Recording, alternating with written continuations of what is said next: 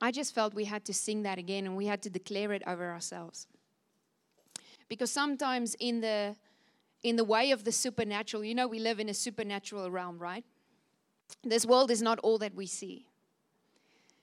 And what we declare, what comes out of our mouth has power in the supernatural realm. And so I really saw like a desert as we were worshiping. And there were cracks in our hearts. And I felt like the Lord wanted to refresh us and restore us with His Holy Spirit. And I'm going to actually talk about that this morning. So, the title of my message is The Trap of Busyness.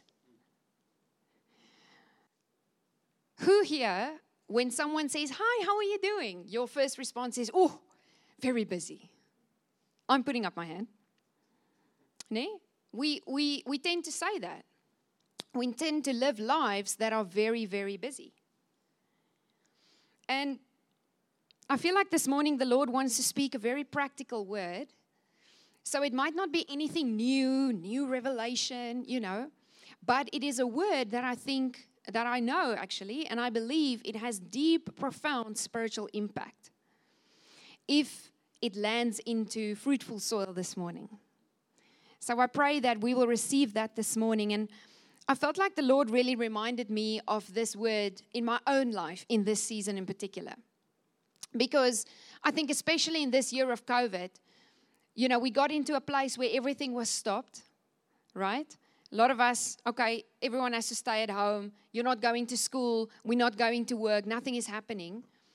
And it felt like we got to a place of, I think for some people, some people actually enjoyed a little bit of a breather in lockdown who felt like, oh my gosh, I can actually breathe a little bit. Ne? I felt like that as well. We just launched church. I was like, oh, a little bit of a rest. Not that we are too much of rest, but I believe we are already in a place again where we're going back to those old ways of being busy. We're already back. Everyone was like, yes, lockdown is teaching us new rhythms. Lockdown is teaching us all these beautiful patterns to life. You know, it reveals where our priorities should be. But I find in my own life, I've already forgotten the lessons of lockdown because I'm already back at that place again. And I think for many of us, we are even more busy than what we were before lockdown. Because now, those of us with our own businesses, we've got to make up for what was lost. In many ways, we've got to, school kids, they've got to catch up with the curriculum. So now we find ourselves in a place where we're even rushing more to get everything done what we couldn't do before the end of this year. Who agrees? And I think, you know, the problem with that is that when we look at our Christian lives, and I, I look at what we see in the ministry office, what we see when we do courses, what we see when people come and talk to us about their lives and their struggles and their challenges, I've come to this conclusion that the problem for most of us in our daily living, in our life to life, daily, day to day, is that we can get so caught up in the busyness of life.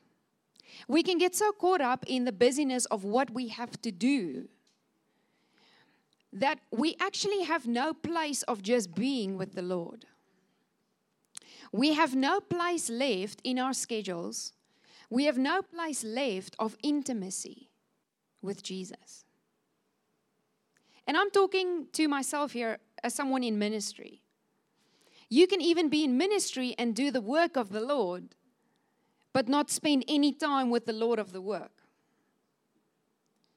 And that is probably the most dangerous place we can find ourselves in. Whether you're in ministry, whether you're in corporate, whether you're in business, whether you are raising your kids. Because who knows, you cannot raise your kids without Jesus. All the parents go, Amen. You know, Christianity is not a religion. Sometimes when people are new to Christianity, they talk to us in phrases of religion. Christianity is not a religion, Christianity is a relationship.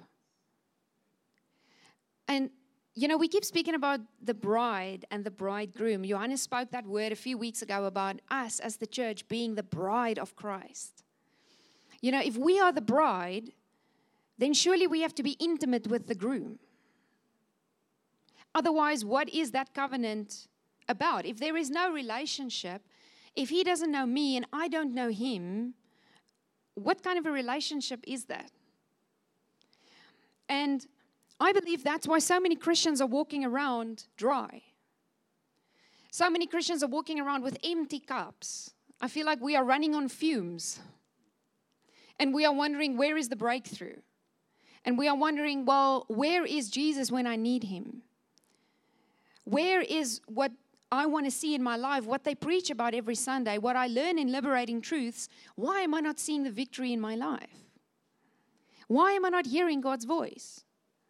Why don't I know who I am? And why don't I know what my purpose is? And I feel like every time I go to the Lord with these questions, sometimes people come to us and, and we have to pray and seek an answer. Lord, what must, te- what must we tell these people? Where are you in their lives? And I feel like almost 99% of the time, the answer on my heart comes back to what does intimacy with me look like? How much time are we spending with Jesus? Because that is the source of life at the end of the day. When I call myself a Christian, that is my source. He is the vine. I can come to church as many times as I want. I can serve on as many teams as I want. I can read my Bible, yes, but I still need the author of the Bible to be present. I still need to find myself in his presence in order to be changed. And I feel like the only way we can do that is time. And the only person that can determine my level of intimacy with Jesus is who? Is me. Is me. The only one that can determine how close I am to the Lord is me. And I believe one of the key strategies, uh, it's so clear to me, even in this week, and, and this is a word, honestly, that the Lord speaks to me about often. so I'm preaching to myself this morning as much as I'm preaching to anyone. Because I believe one of the key strategies of the enemy is this thing called busyness, this thing called distraction. Because listen to how it's actually really clever. Okay, I don't want to give him credit, but if he can distract a Christian by not spending time in God's word, by not spending time in God's presence, then he has it. He has them. Easy. That's why it's called a trap. Okay? Because if he can distract you with the things of this world, if he can keep you busy on all sorts of things, and he can get you to forget about God or to put God kind of hierso onder in die scraps van my skedule, then you are going to be a fruitless Christian, a barren Christian. Not fruitful. What is the opposite of not fruitful? Barren. Nee? That's how easy it is. And I believe that is the biggest way that the enemy gets us as believers to not walk in the fullness of what Jesus has for us. Number one, our identity. Because I cannot know who I am if I don't spend time with the one that's going to tell me who I am. I can preach to you about identity all day long. If you don't hear from Jesus who he says you are, you will not believe it. So if I don't have identity, I won't have authority. If I don't have authority, it means I don't understand in whose authority I'm going out and doing all these things. Because I can be doing a lot of things for the Lord, but not in His authority. In other words, I won't see that type of results. So it's very important, I believe, that we take time over this festive season. And the reason I felt the Lord wanted to speak this word today is because we're heading into a busy season. It's always like that, isn't it? End of the year, yes, even when we go on vacation, it's family, it's Christmas, it's end of the year functions, it's afsluit hier and afsluit daar. And I mean, it's just chaos. November, December. I think some people only rest by the end of January and then you're back at work again. Who's gone through that every year? Festive season, but you don't rest.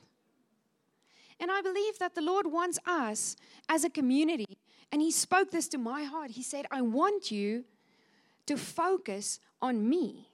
That's not saying, okay, you know, let the kids make their own Christmas dinner. He's not saying, okay, you know, don't do anything. But it's a question of how am I going to make the Lord part of who I am? In actually, in actual fact, not how am I going to make him part, how is he going to be at the top of my list as we go into this festive season and as we go into 2021? Because I don't actually believe next year will be easier than this year. And that is why the Lord wants to get us back to this place of intimacy. Because if I'm not going to make intimacy with Jesus a priority, I'm not going to make it by the end of 2021. We are not. So, in other words, I really believe that God wants to call us back to a place of intimacy because that is where we will be strengthened. That is where we will receive the truth of who we are. We can attend all the church courses we want. But that is not going to give us the depth unless we put in the time with Jesus. And this has really become a revelation to me. The Lord will be happier with me and Johannes if we do less ministry and we spend more time with Him. Because there's no way we can have a fruitful ministry if we are not spending time with the vine. How can the fruit grow if I'm not planted in the vine? It won't. It won't. So I really believe this is a this is a word for us this morning. Because number one, we are called to bear fruit. I mean, What is the purpose of, of Christianity? Not so the Lord can answer our prayers. That's not the aim of Christianity. The aim, number one, is to bear fruit. John 15, Jesus says, You have not chosen me, I have chosen you. Someone needs to hear this morning Jesus chose you. Okay? He called us into relationship first. The groom is the one that, that hunts down the bride. hunts down sounds a bit strange. Um, pursues is a more beautiful word. Okay? I have chosen you and I have appointed you. I have planted you so that you might go and bear fruit and keep on bearing and that your fruit may be lasting. It will remain and abide, so that whatever you ask the Father in my name, as representing all that I am, He may give it to you. So, yes, the Lord will give us what we ask Him. But what is the first thing that comes before that? We are called to bear fruit. What type of fruit, you may ask? Galatians 5. But the fruit of the Holy Spirit the work which His presence within accomplishes. So, uh, can we see that we will not be able to bear fruit without intimacy? Because what produces the fruit? Not my works, not what I do, not how many times I go to church, how many times I go to home cell, how many times I read my Bible. Have to read our Bibles, but that's not going to produce the fruit. What is going to produce the fruit is His presence. And His presence is found when I go and separate myself to be in it. I mean, But the fruit of the Holy Spirit, the work which His presence within accomplishes, is love, joy, gladness, peace, patience, and even temper, forbearance, kindness, goodness, faithfulness gentleness, meekness, humility, self control. Against such things, there is no law that can bring a charge. Can I be honest this morning? Can we do a little bit of heart surgery? Sometimes we need to do it. Who feels like they are walking in great joy and peace right now? Nie een hand nie. Okay, miskien moet prayer, né? Okay, church, God is calling us to walk in peace and in joy. It's a supernatural fruit that comes from the Holy Spirit, from spending time in His presence, from being intimate with Him. So, what is the problem in the church that we see today? I don't think we're spending time, enough time with Jesus. Because if we do, we will walk in more supernatural ways of fruit. I'm not even talking about the gifts of the Holy Spirit. The gifts are irrevocable, God gives it to us. The fruit is where the problem comes in. Everyone wants the gifts of the Spirit, but no one wants to grow in character or fruit. And the problem with when I walk around in gifts, I can pray for all the sick people, but if I don't love them, if I'm not patient with them, if I don't show gentleness and meekness, then that's not the same Jesus that I'm showing the world. That's not a Jesus that people will be attracted to. This is the Jesus that people are going to be attracted to. We need to bear fruit. And listen to what Jesus says fruitfulness only comes through one way. One way it's intimacy. That's that. I'm not going to encourage you to do 10 courses. I'm not going to tell you, yes, I'm going to tell you to do the courses. Ek myself nou nie weer spreek nie. But that's not going to give intimacy. Johannes and I can teach, the team can teach liberating truths, but if you are not going to go and spend time with Jesus and make it your own, you will get zero out of that course. Zero. And you'll walk out and you'll think, oh, this Christianity and this sucks. I'm not getting what anyone is saying I'm going to get. But if I'm not going to put in the time, I'm not going to receive what's mine. Amen. Listen what Jesus says in John 15. He says, Dwell in me, and I will dwell in you. Live in me, and I will live in you. Just as no branch can bear fruit of itself without abiding, being vitally united to the vine, neither can you bear fruit unless you abide in me. That word abide speaks of dwell, not to depart, to be present, to be held, to remain as one, and to wait for. You know what I believe, and yo, I'm struggling with this often. The Lord has to remind me of this. I struggle with sometimes rushing. Rushing, being busy, it must happen. Okay? Sometimes I get annoyed with Johannes. we have different paces. Put it like that. Talitha and I were talking about the gym this morning. We would make fun. Sometimes I would be 10 minutes into exercise and then Johannes only starts. Dis. But but sometimes sometimes we are like that with the Lord. We want to rush. If he doesn't if he's not there 1 minute into my quiet time, I'm thinking, "Oh, he's not coming. You know, I'm just going to go on." Okay. He takes too long to answer, so I'm just going to go about and do my own thing. I mean, really. But oh my word, what I'm learning is that the Lord doesn't work to my rush time schedule. I have to learn how to wait on the Lord. And He's teaching me through my marriage. Johannes has all the peace in the world. We can go grocery shopping and Oh, he has this idea to look through every item in every shelf. I know what I want. Okay, I've got a list. I've got five things, da, da, da. I know exactly what is where. Five minutes is my goal, and I'm out of there. He shops, looks around. Maybe there's someone that he can have a chat with. I'm not talking to anyone, I'm on a mission. And the Lord wants to slow us down. And that's why lockdown was beautiful, but I've already forgotten all of that. Because I'm on mission. Okay. And a lot of us are like that. We, we approach our relationship with the Lord in a rushed way. And I believe that that is what the enemy loves to use against us. Because God is not to be rushed. Those of you trusting the Lord for a spouse, God is not to be rushed, but He's never late. He's also never early, but He's never late.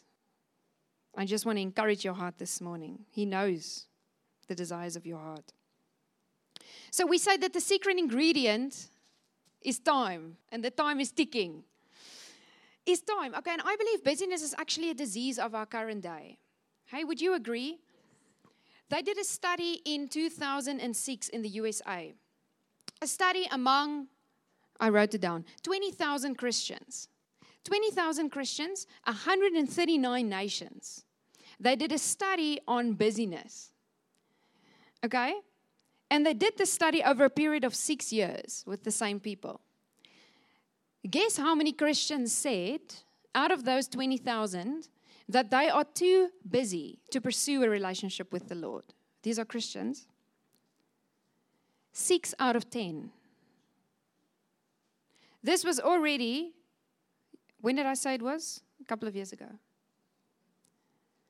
60% of Christians interviewed were too busy to pursue a relationship with the Lord. Okay, het 'n probleem. If that is the state of the church, what are we busy with as the church? If we are not intimate with the bridegroom, what are we busy with?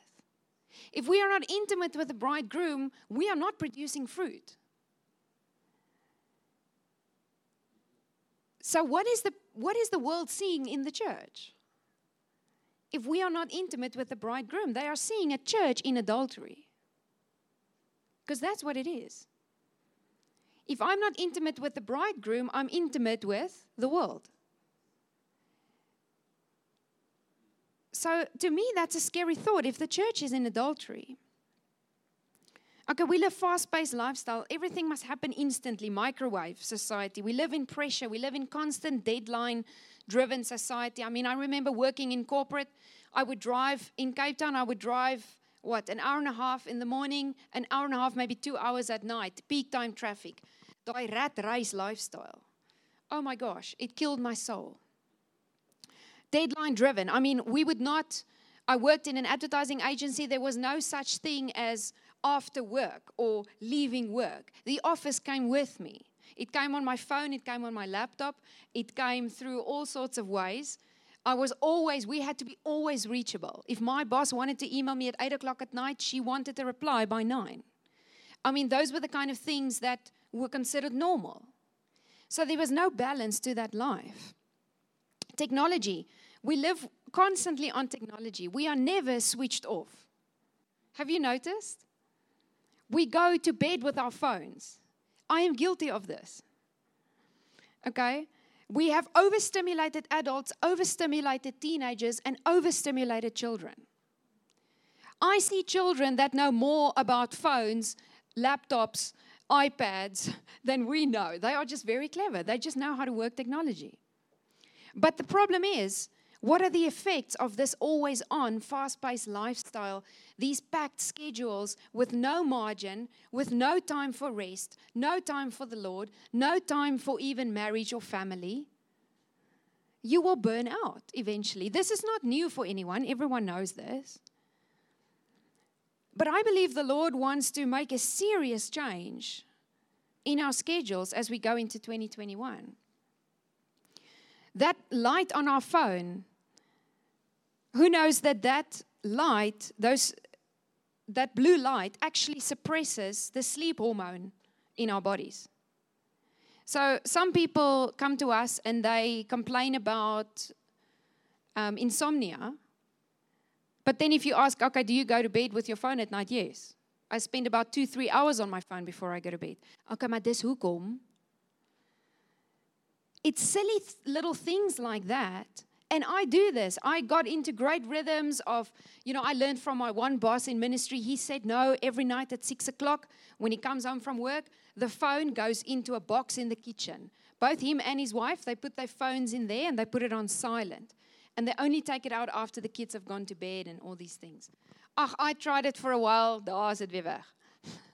so, you know, there's lots of new habits we can try and cultivate. But I really pray that the Lord speaks a deep word to our hearts this morning of whatever that looks like in your life, whatever is keeping you from more intimacy with Jesus, that we will decide to make that change. And the Lord will empower us, but He leaves the decision up to us. He's gentle and meek. Remember, He will not force Himself. We have to make the decision. Psalm 39, verse 6 says, We are merely moving shadows, and all our busy rushing ends in nothing. Can I read an Afrikaans one? In die boodskap.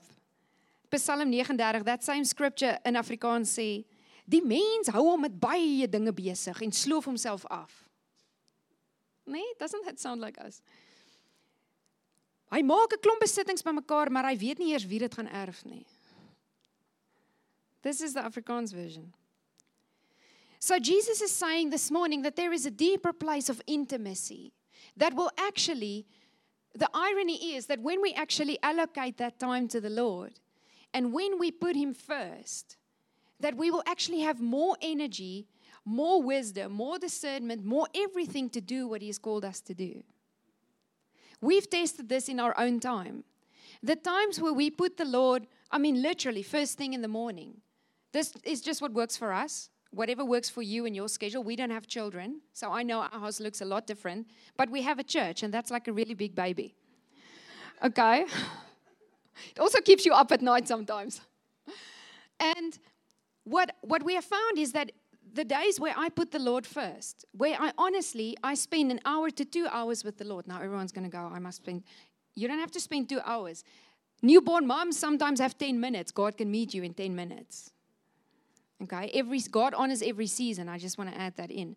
But the mornings I have made God first priority. Somehow my day works out. Somehow I get to everything supernaturally. But the enemy wants you to believe that if I give time to Jesus, I won't have time for all these other things. Actually, when I give time to Jesus, maybe half these things weren't even necessary. And He will actually help you to remove that. It's the same with finances. The moment I started tithing, I realized, oh, actually, I'm getting even further with my money than I did while I was holding on to it. It's a supernatural thing. And it's the same with our time. But in order for me to not run out of time, let's get to Luke 10. Okay, everyone knows the story. Who knows the story of Mary and Martha? Okay, everyone knows. If you don't know, we are going to tell you the story of Mary and Martha today. And I love this story because always when I struggle in this area, Holy Spirit brings me back to Martha. Martha. Okay, Luke 10, verse 38. It's on YouVersion if you are there, if you are in a real Bible, like Johannes, you can turn the pages of your Bible. It's more holy when you read in paper. Okay. Luke 10 verse 38. some people's Bibles need some dusting at the end of this year, ne? Okay, it says now while they were on their way, so Jesus is on journey with his disciples. He's just told them the parable of the good Samaritan where he said that we need to serve and help people. Okay? Now, while they were on their way, it occurred that Jesus entered a certain village, and a woman named Martha received and welcomed him into her house. And she had a sister named Mary, who was seated his, who seated herself at the Lord's feet and was listening to his teaching. But Martha, overly occupied and too busy, was distracted with much serving. Everyone say distracted. And she came up to him and said, Lord, is it nothing to you that my sister has left me to serve alone? Ali Martha steek gou my op. I know there's more than one of us. Yes. Okay. Lord, why do I have to do all the work around here? Seriously. Sê vir daai sussie sy moet opstaan. Tell her then to help me, to lend a hand and do her part along with me. And the Lord replied to her, saying, Martha, Martha, you are anxious and troubled about many things. Everyone say, many things. There is need of only one or but a few things. And Mary has chosen the good portion, that which is to her advantage, which shall not be taken away from her. Okay, so when I first read this scripture, I thought, Lord, okay, I don't get it. Martha is a godly woman. Okay, she probably has the gift of hospitality. If I heard Jesus was coming to my house, you can ask Johannes, I would be mopping five times, I would be cleaning, I would be preparing, we would go to Checkers, we would buy the ingredients. You know, there's things to do. Okay, I am just in my personality, I'm not like Mary that will just sit on my behind and think someone else is going to do it. You can ask our team on a Sunday. Things have to be excellent. I want to get things done. Some of us have that type of personality, and I believe that the Lord gave us that. So, did Jesus rebuke Martha for her personality? No. But Jesus discerned a different problem to her busyness. She wasn't just busy because she was acting in her gift of hospitality, and the most important person in the whole world was coming to her house. Okay? I think all of us would do the same. But Jesus discerned there was another problem. What was coming out of Martha's mouth? She wasn't even listening to, she wasn't even listening to Jesus' teaching. Here, Jesus is, he's got limited time left on earth. He's come to their house to bring a message. He himself is sitting in the living room. Everyone is hanging on to his lips and he's teaching. She's fretting about in the kitchen. I can so see myself being Martha. She's flapping her wings and she says to Jesus immediately, Don't you care? And sometimes we can find ourselves in that position where we feel, Jesus, but don't you care? And then we accuse our brothers and sisters. Can you see she's not helping me? Can you see? But what was Jesus actually discerning out of what was coming out of Martha's mind or mouth and heart? that her busyness, she wasn't just busy because she had a really, really heavy workload of getting the house ready. He discerned that she was busy because there was another root behind her busyness. That word for distracted in verse 40 is perispato, which means to be drawn away, to be too busy, to be overly occupied, and it implies that her attention was drawn away by the burden of her responsibilities.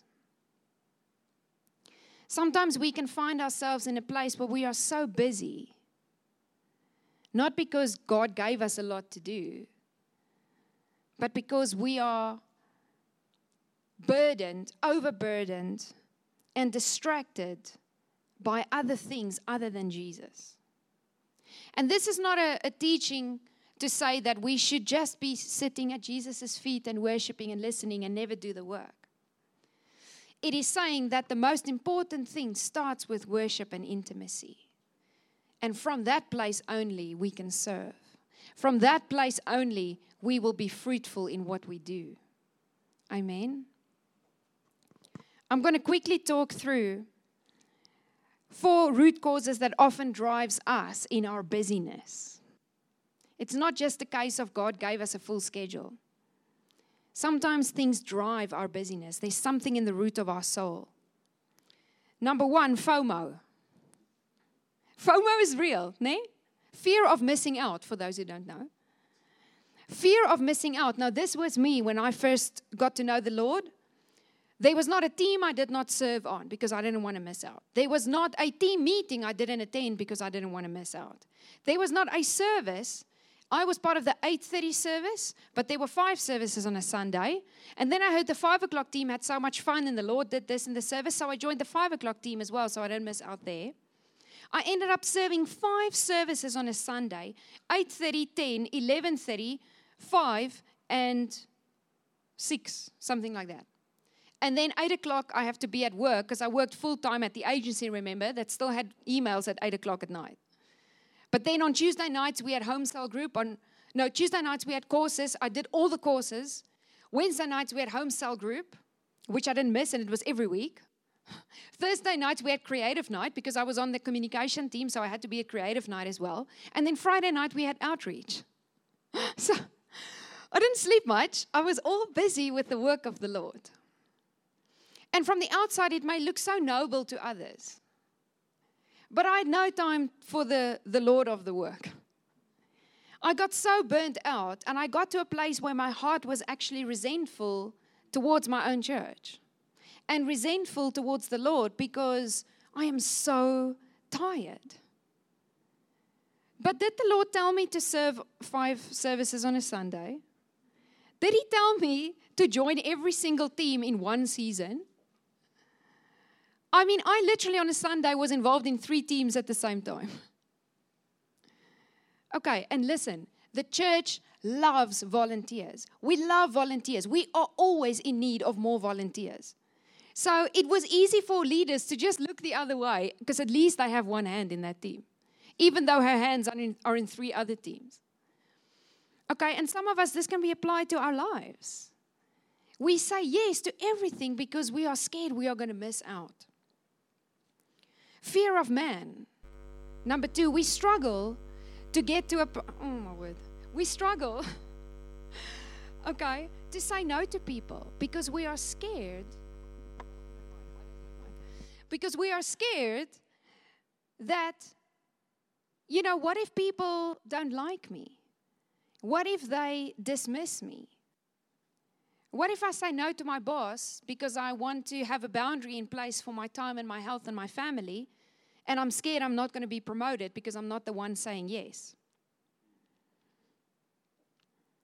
Proverbs 29 25 says, The fear of man brings a snare, but whoever trusts in and puts his confidence in the Lord will be exalted and will be safe. In 1 Samuel 15, King Saul was made king by the people. And then the Lord gave him an instruction through the prophet Samuel, and he didn't obey the Lord. And then when the prophet came to him and he said, Why did you not obey the Lord? He said, I was scared of the people. So I did what the people wanted me to do. And sometimes we can find ourselves in a place where we are led by people, not by the Lord.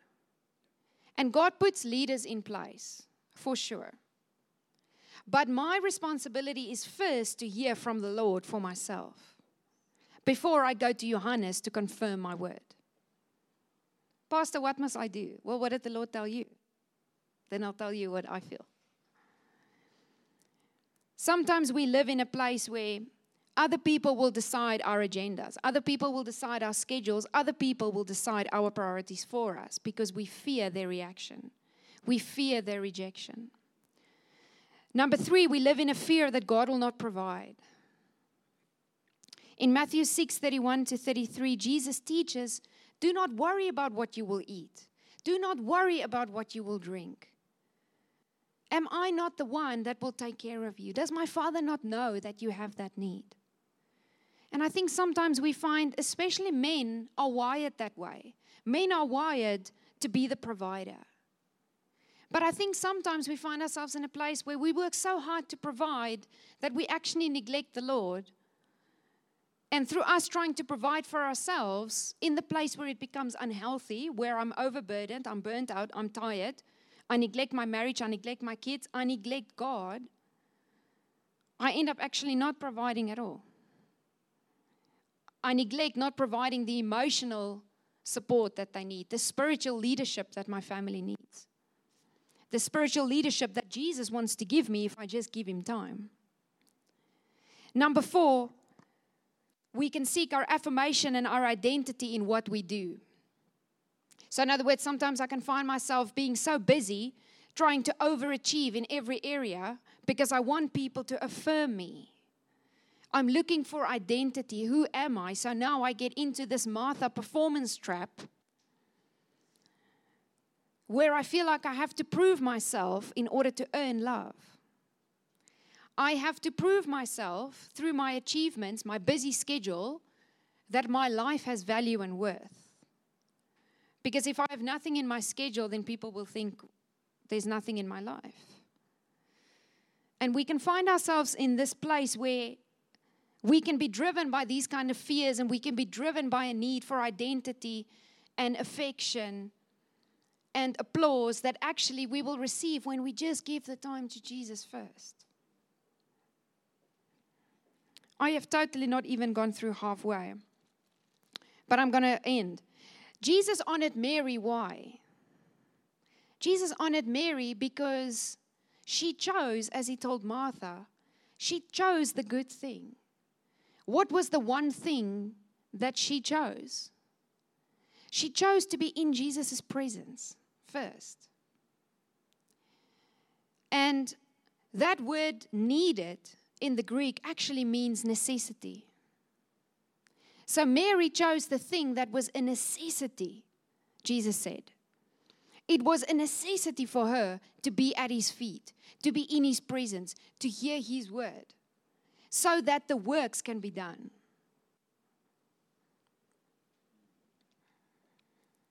Mary f- chose intimacy over busyness. Mary chose intimacy over being distracted by the things of this world. It wasn't wrong that Martha was preparing. But Jesus said, I don't want you worried and anxious and overburdened by many things. This was not about Jesus being in her living room. This was about the other concerns of her heart that was driving her busyness.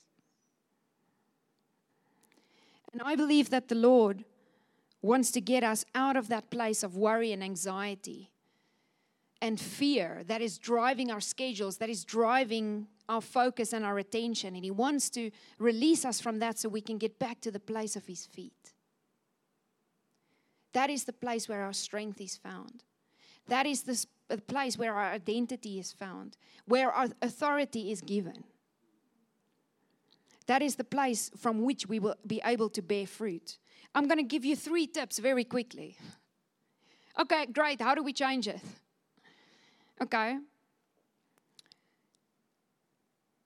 I'm going to ask us this morning are we willing to give up the busyness of the kitchen for the intimacy of the living room?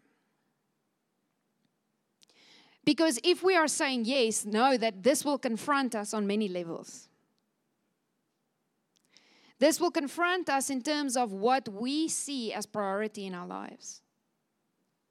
Because oftentimes, what we see as priority and what Jesus sees as priority are two different things. And a disclaimer God's heart is not for us to just sit down like Mary. Because I was like, well, what was Mary doing? She was just sitting. Okay, nothing's going to get done when we all just sit down. But he's saying, my doing can only come from my sitting down first. God is talking about a balance between my intimacy and worship and my works. But if I cannot get to a place of balance, I will end up living a fruitless life for Christ. I will be like the guy in Psalm 39 that rushes around for nothing. Because all my rushing around and my busyness and my overpacked schedule will end up in nothing. It will just bear no fruit for the kingdom. And I don't believe that is God's heart for us. I don't believe God's heart for us is to run around like headless chickens on fumes. No. His heart is for us to, number one, be a loved and accepted son and daughter of the Most High. God is not looking for workers. Yes, He is raising up workers, but He's first looking for sons and daughters. Okay, I remember my parents loving me before I did anything for them, before I could help in the kitchen with the dishes and stuff like that. They first loved me. I was first a daughter in the house. Okay? He's looking for sons and daughters first. He wants to hold you. When was the last time you felt like Jesus held you in his arms? Mans en vrouens, kinders. Where he just held you. And he just told you how much he loves you. We want to go off and we want to change the world, but we don't even want to be held first by him. And I know this is going to confront a lot of us this morning, but that is that is Jesus' heart. He wants to be a shepherd that tenderly cares for the sheep first before the sheep does the work. Amen. Number one, I believe we need to, we're going to go over five minutes. Is that okay? Choose your priorities well. Number one, turn off the noise. We live in constant noise. Psalm 46, verse 10 says, Be still and know that I am God. 1 Kings 19, verse 12, with Elijah, it says that there was an earthquake Arr! I love ministry time where it's like, Arr! you know, where the lion of Judah comes in and there's victory and war and yay. But it says that he was not in the earthquake. Then came a fire. Oh, I love the fire ministry. Okay, Holy Spirit, come down with fire. Okay, yes. But he was not in the fire. Instead, it says he was there in the still, small voice. Church, we are not called to walk around not hearing the voice of our Creator. This word right here is not the first voice of the Lord that we are supposed to hear on a Sunday. We are supposed to hear His voice every single day. But if we are not going to turn off the noise and get quiet and make time for it, we will not hear Him. Sometimes I think the Lord does try and catch our attention through some loud means.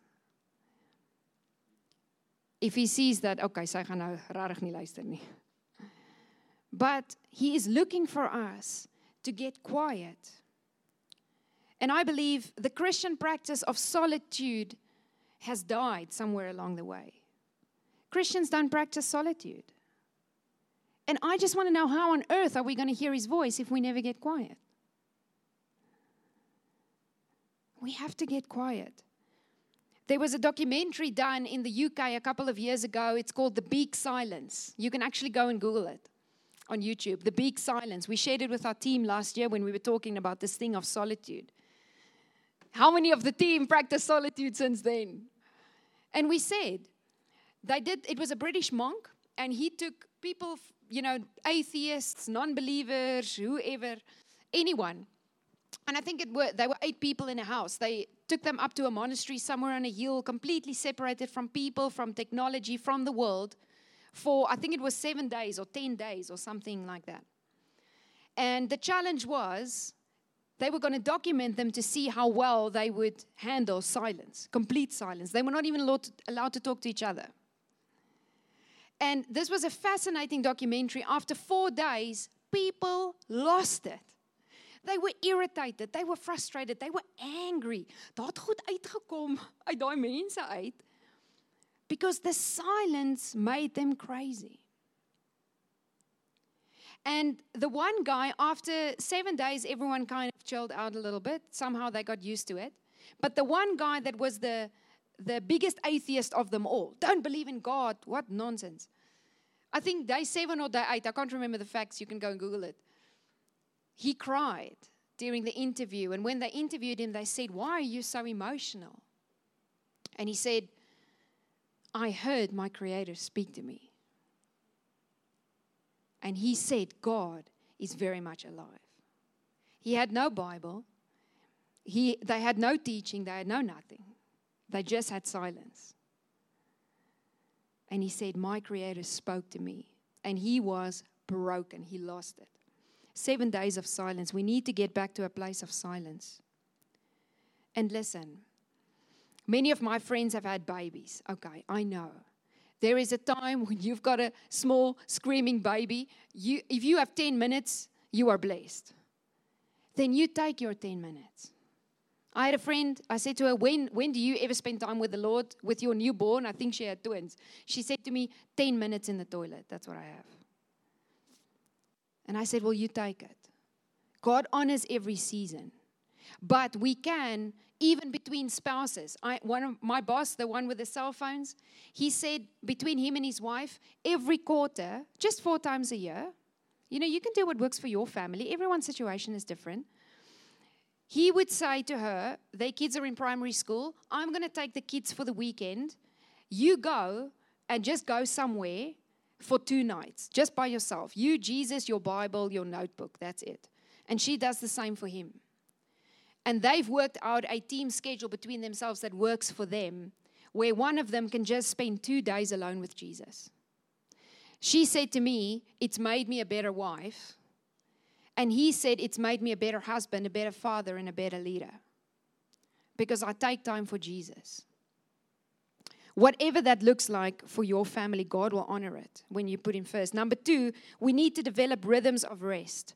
Matthew 11. Second last scripture, then I'm done. Come to me, Jesus says, all you who labor and are heavy laden and overburdened, and I will cause you to rest. I will ease and relieve and refresh your souls. Take my yoke upon you and learn of me, for I am gentle and humble in heart, and you will find rest. Listen to the definition of rest in the Amplified relief, ease, refreshment, recreation, a blessed quiet for your souls.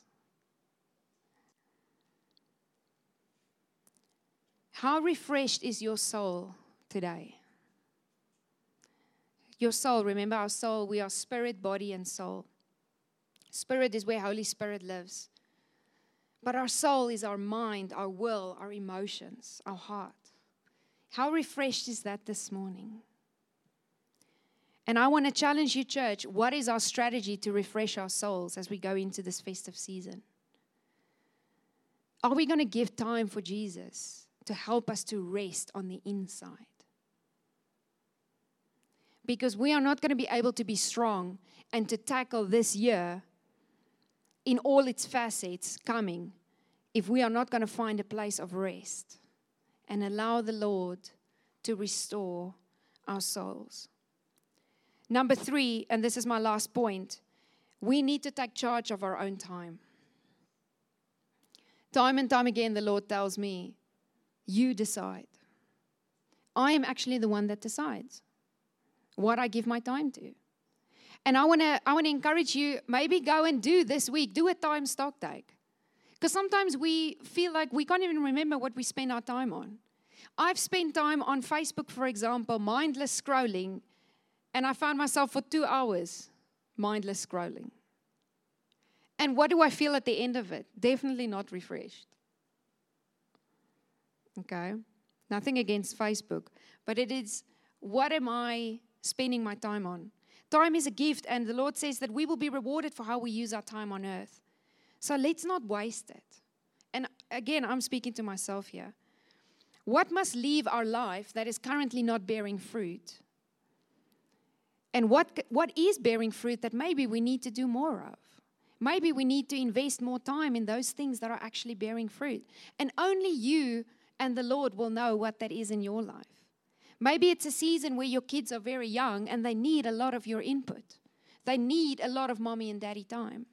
Maybe it's a time where you don't have anyone at home to take care of, so you can invest more time in helping to take care of brothers and sisters in the church. Maybe you have more time to do outreach. Maybe you have more time to serve in the church. Come and talk to us afterwards.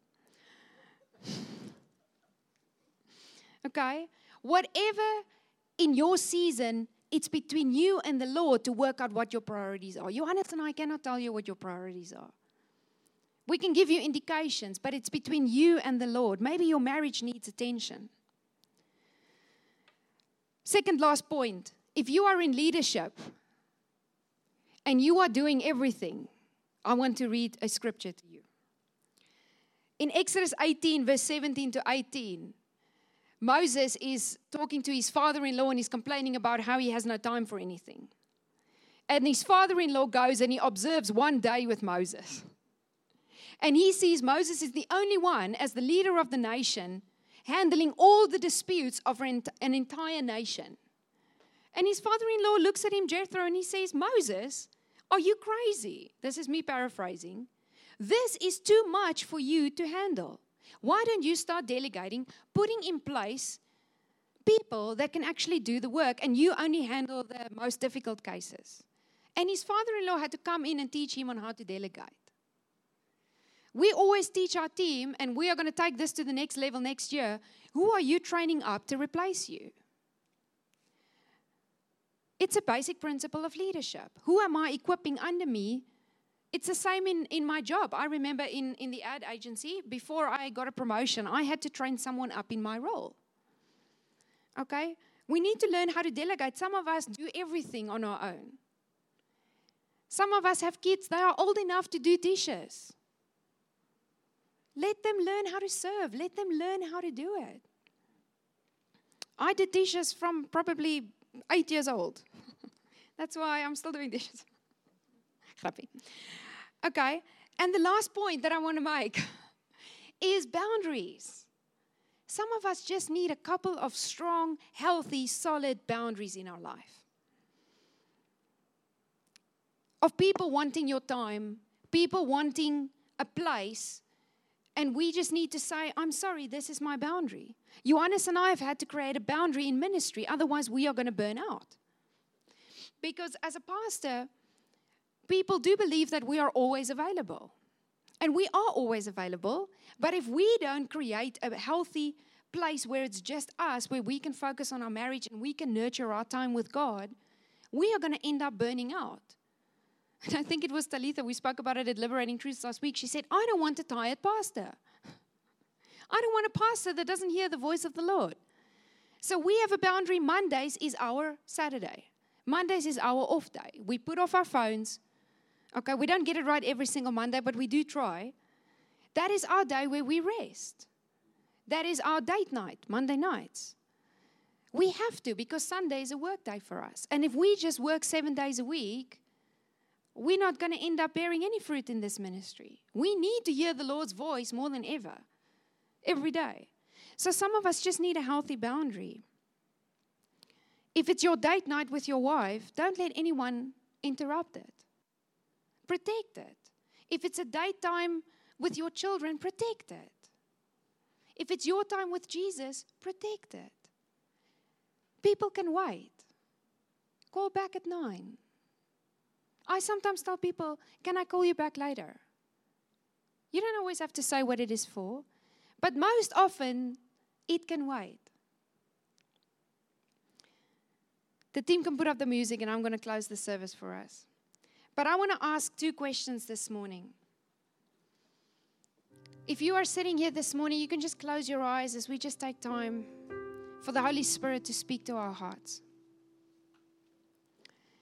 If you are here this morning and we are speaking of the place of intimacy with Jesus, we're speaking of a place of sitting at his feet. But maybe you are here this morning and you've actually never even experienced that first love of Christ. You've never actually been in a place where you felt like God has called you into relationship. Because that's where it starts. It starts with a relationship with Him.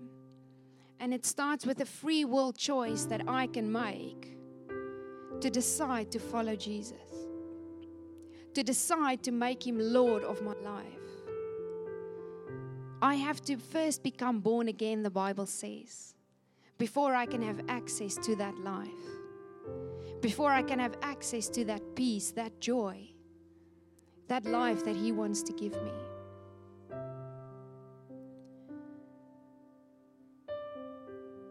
Hell is a real place.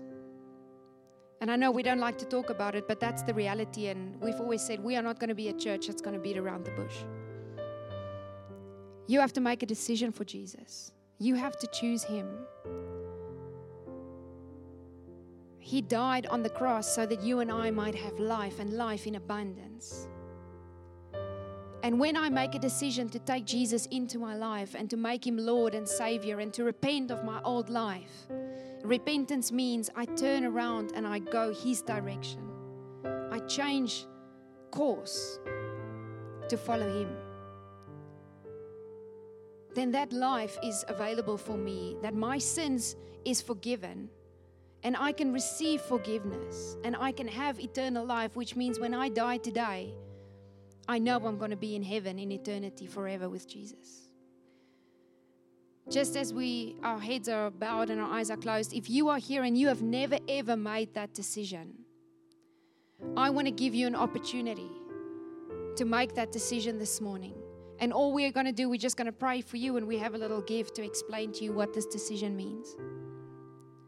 If you have never ever made Jesus Lord of your life, I want you to just gently raise your hand. I can pray with you.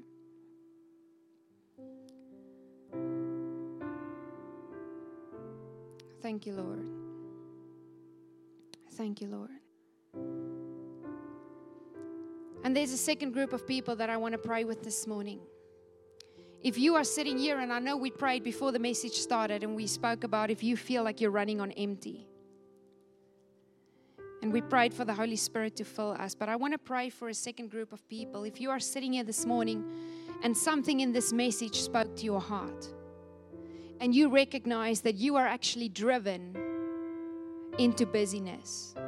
and you feel like I've actually neglected the Lord in my quiet time, in my overall schedule. I've neglected the Lord. I've not made Him priority in my schedule.